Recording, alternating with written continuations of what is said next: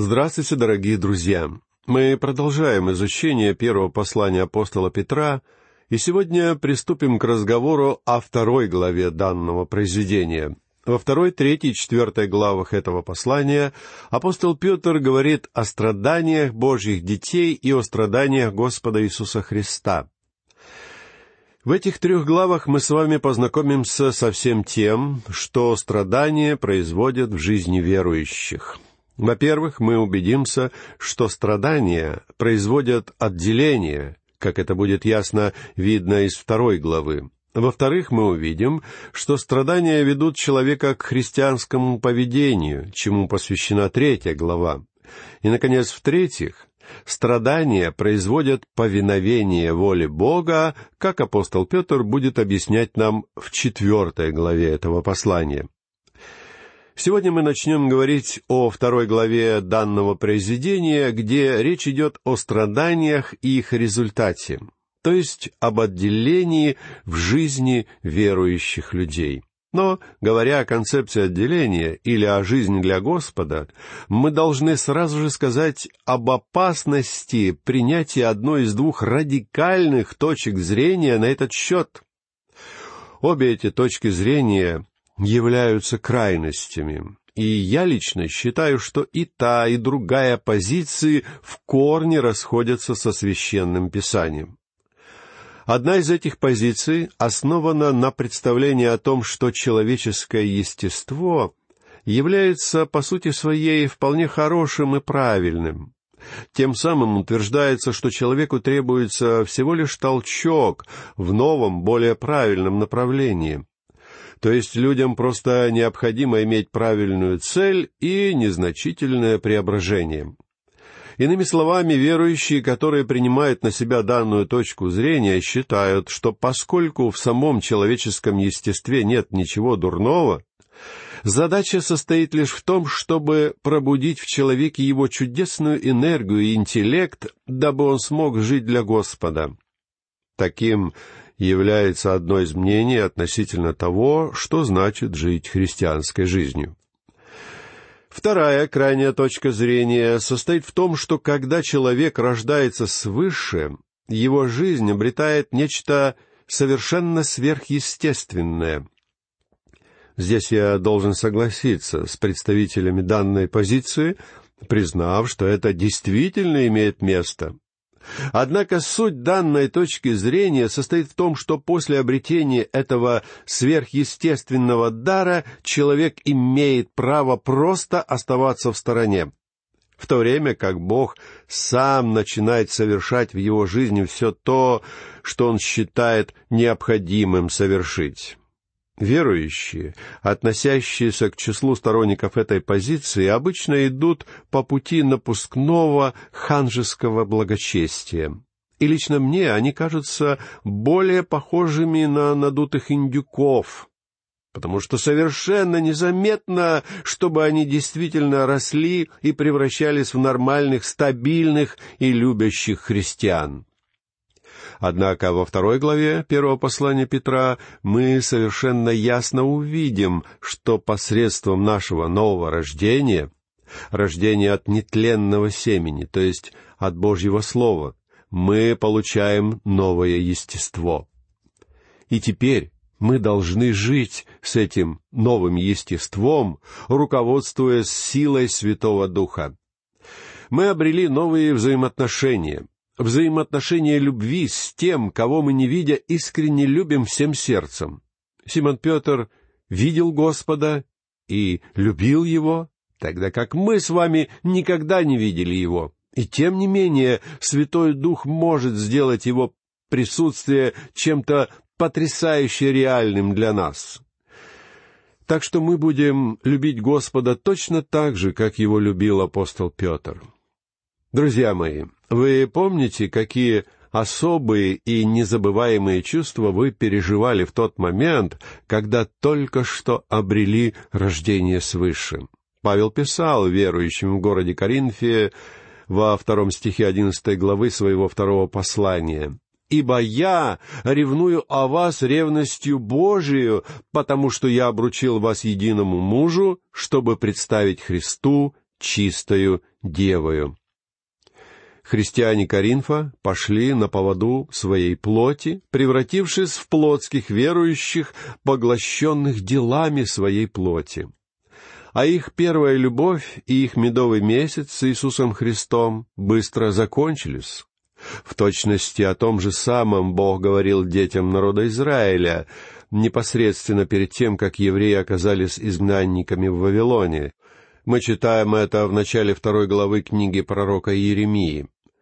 «Так говорит Господь: я вспоминаю о дружестве юности твоей, о любви твоей, когда ты была невестою, когда последовала за мною в пустыню, в землю незасеянную».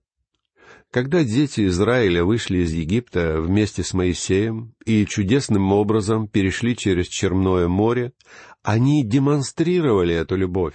Они пели песнь хвалы своему Богу, которую мы находим в начале пятнадцатой главы книги «Исход». «Пою Господу, ибо Он высоко превознесся. Коня и всадника его ввергнул в море». Однако прошло совсем немного времени, и эти самые люди стали стенать и жаловаться на своего Бога. И их Бог не забыл об этом. Друзья мои, в наши дни истинное отделение основывается на том факте, что вы были рождены свыше и обладаете новым естеством, в результате чего со Христом вас соединяют крепкие узы любви. И главное, что ваша любовь к Нему заставляет вас прикладывать все силы для того, чтобы угодить Ему. Среди множества целей нашего Бога одной из Его великих целей является спасение людей. Причем спасение не только от суда и огненного озера, но и спасение их от нынешнего мира. Бог хочет спасти этих людей не только для самих небес, когда-то в будущем, но также и для Иисуса Христа уже сейчас.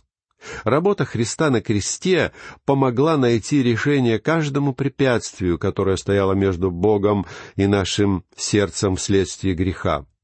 Сегодня наше будущее осенено небесной славой, и мы уже сейчас ощущаем на себе результаты Божьего искупления. Мы были рождены свыше, и никто, в том числе и сатана, не сможет изменить этого. Однако, друзья мои, как вам удается жить христианской жизнью здесь, на этой земле? Каковы ваши взаимоотношения с другими людьми и с Господом Иисусом Христом? Обо всем этом апостол Петр говорит в данной главе. Итак, что же такое истинное отделение? Реальное отделение, и мы должны уделить этому особое внимание, это отделение от дел плоти. Слишком многие христиане считают, что они должны быть отделены от мира. Но нет, мы находимся в этом мире, и потому должны жить в нем, хотя и не принадлежать к нему. Позволю себе привести вам иллюстрацию того, что является совершенно ошибочным представлением о концепции отделения. Однажды мне пришлось потратить целый вечер, разъезжая по городу с одним знакомым служителем в попытках найти ресторан, где бы не подавались алкогольные напитки. Таким было его представление об отделении от мира. В конце концов, мы нашли удовлетворяющее его место, хотя сам я ни за что не стал бы есть в том заведении. Собственно, и он, ужиная там, получил тяжелое пищевое отравление. Я сказал этому служителю: «На вашем месте я бы предпочел ресторан, где подают хорошую еду, и просто не заказывал бы алкоголь. Вы вовсе не обязаны употреблять крепкие напитки только потому, что вы обедаете там. Отделение от дел этого мира вовсе не означает, что вы не можете переступить порог ресторана, где подают алкоголь. Дела этого мира — это злоба, коварство, лицемерие, зависть и злословие. Все это и есть те дела, от которых мы должны быть отделены. Только Дух Божий, работающий внутри нас, производит подобное отделение. И до тех пор, пока вы не будете готовы отказаться от злобы, коварства, лицемерия, зависти и злословия, вы никогда не сможете двигаться к христианской зрелости». Давайте прочтем первый и второй стихи. «Итак, отложи всякую злобу, и всякое коварство, и лицемерие, и зависть, и всякое злословие. Как новорожденные младенцы, возлюбите чистое словесное молоко, дабы от него возрасти вам во спасение». Дело в том, что мы не можем ожидать, что Бог сам сделает за нас все. Он специально оставил кое-что для нас, чтобы мы сами позаботились об этом для себя. Во-первых, есть нечто, что мы должны отложить в сторону, то есть удалить из нашей жизни. Апостол Павел в своем послании к ефесским верующим сравнивает это с тем, как мы снимаем с себя старую одежду. Прочтем стихи с двадцать второго по двадцать пятый из четвёртой главы послания к Ефесянам, где Павел призывает верующих отложить прежний образ жизни ветхого человека, истлевающего в обольстительных похотях, и обновиться духом ума, и облечься в нового человека, созданного по Богу в праведности и святости истины, а также, отвергнув ложь, говорить истину каждый ближнему своему, потому что мы члены друг другу. Когда тот же апостол Павел объяснял данную истину верующим в Коринфе, он использовал иной образ. Итак, «Очистите старую закваску, чтобы быть вам новым тестом, так как вы бесквасны, ибо Пасха наша, Христос, заклан за нас. Посему станем праздновать не со старою закваскою, не с закваскою порока и лукавства, но со пресноками чистоты и истины». Мы находим это в седьмом и восьмом стихах пятой главы первого послания к Коринфянам. Во время празднования иудейской Пасхи и праздника опресноков дети Израиля не употребляли в пищу квасной хлеб. То есть человек как бы оставлял в прошлом ту жизнь, которой он жил прежде. Он уже употреблял другую пищу, делая это в совершенно иной обстановке. И это было для него путем роста. Точно так же и апостол Павел говорит верующим Коринфа, что после того, как они пришли ко Христу, они должны избавиться от старой закваски, под которой апостол понимает всякое нечестие и любые пороки в их жизни. Дело в том, что мы никогда не станем совершенными в этой жизни, ибо мы все равно всегда будем обладать этим ветхим естеством. Мы должны отложить всякую злобу и всякое коварство, лицемерие, зависть и всякое злословие. Кто-то сказал, что злоба — это сгустившийся гнев.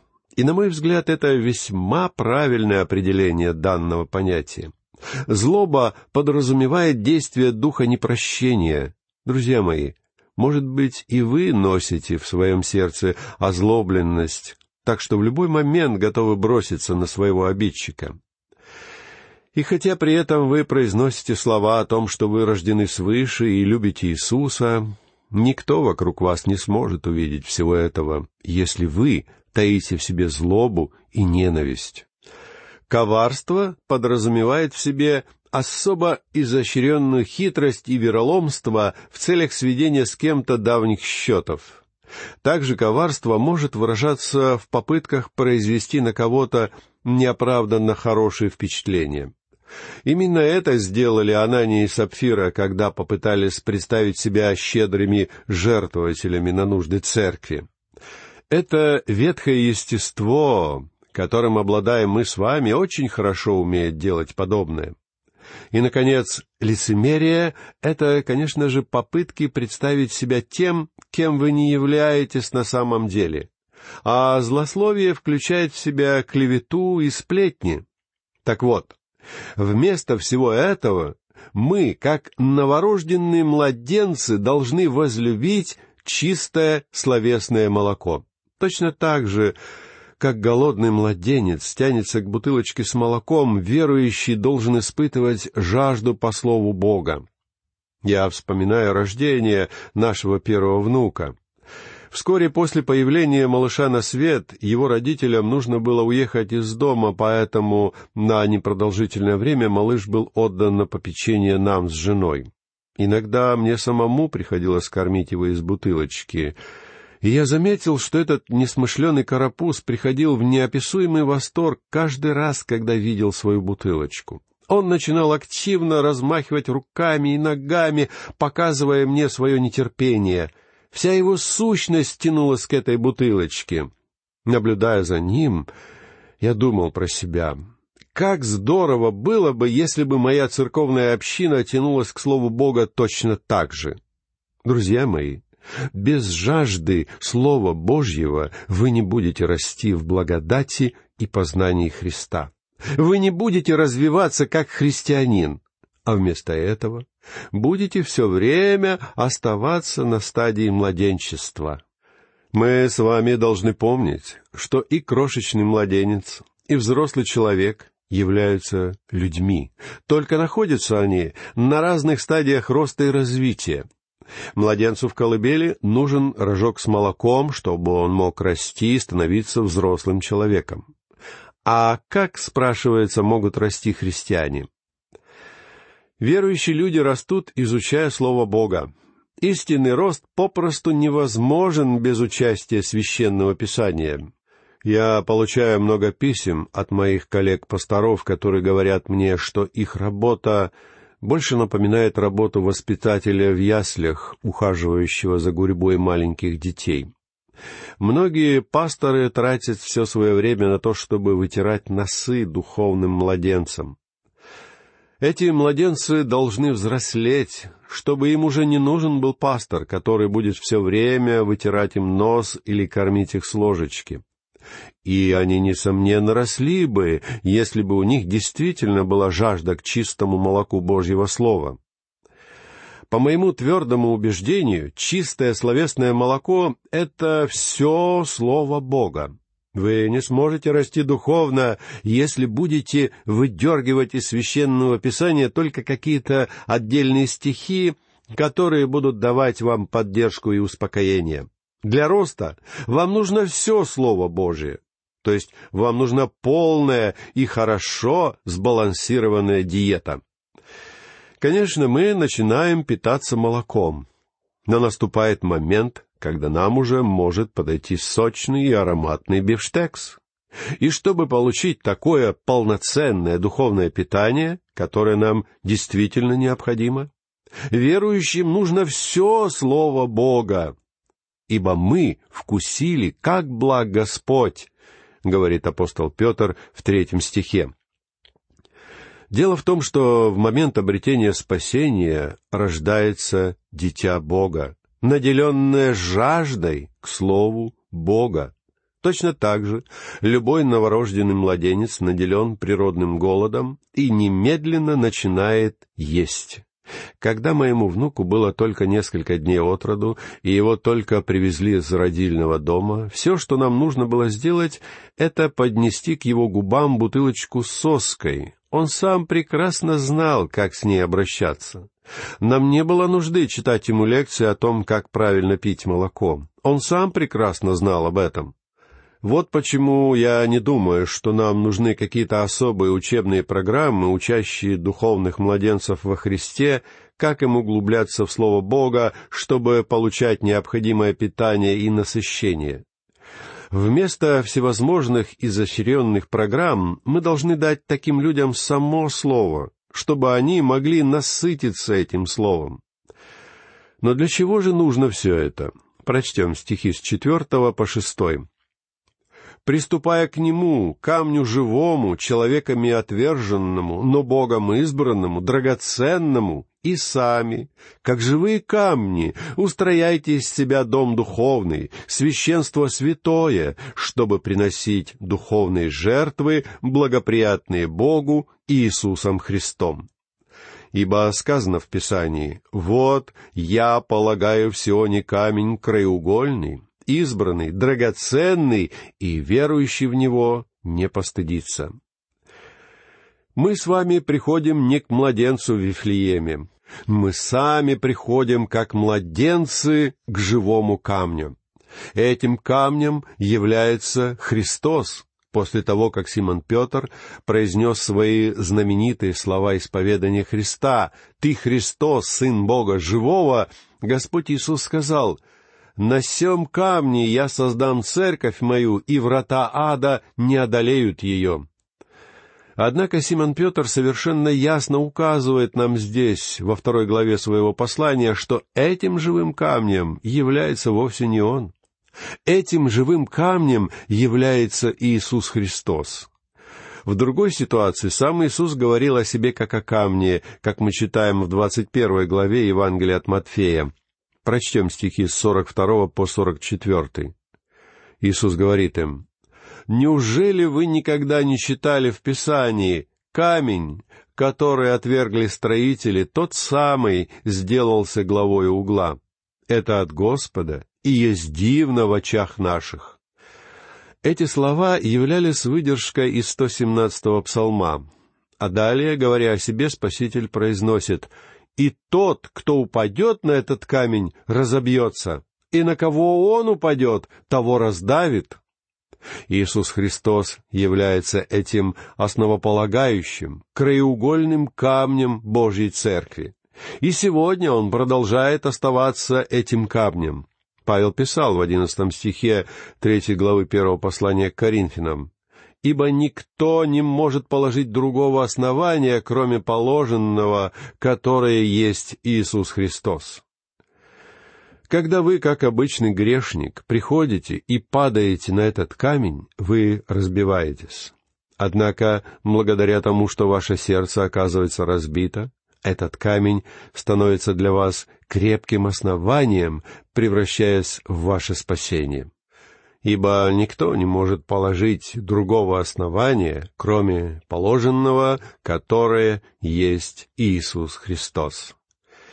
Этими словами, друзья мои, я хочу закончить наше сегодняшнее общение и попрощаться с вами. Всего вам доброго, до новых встреч.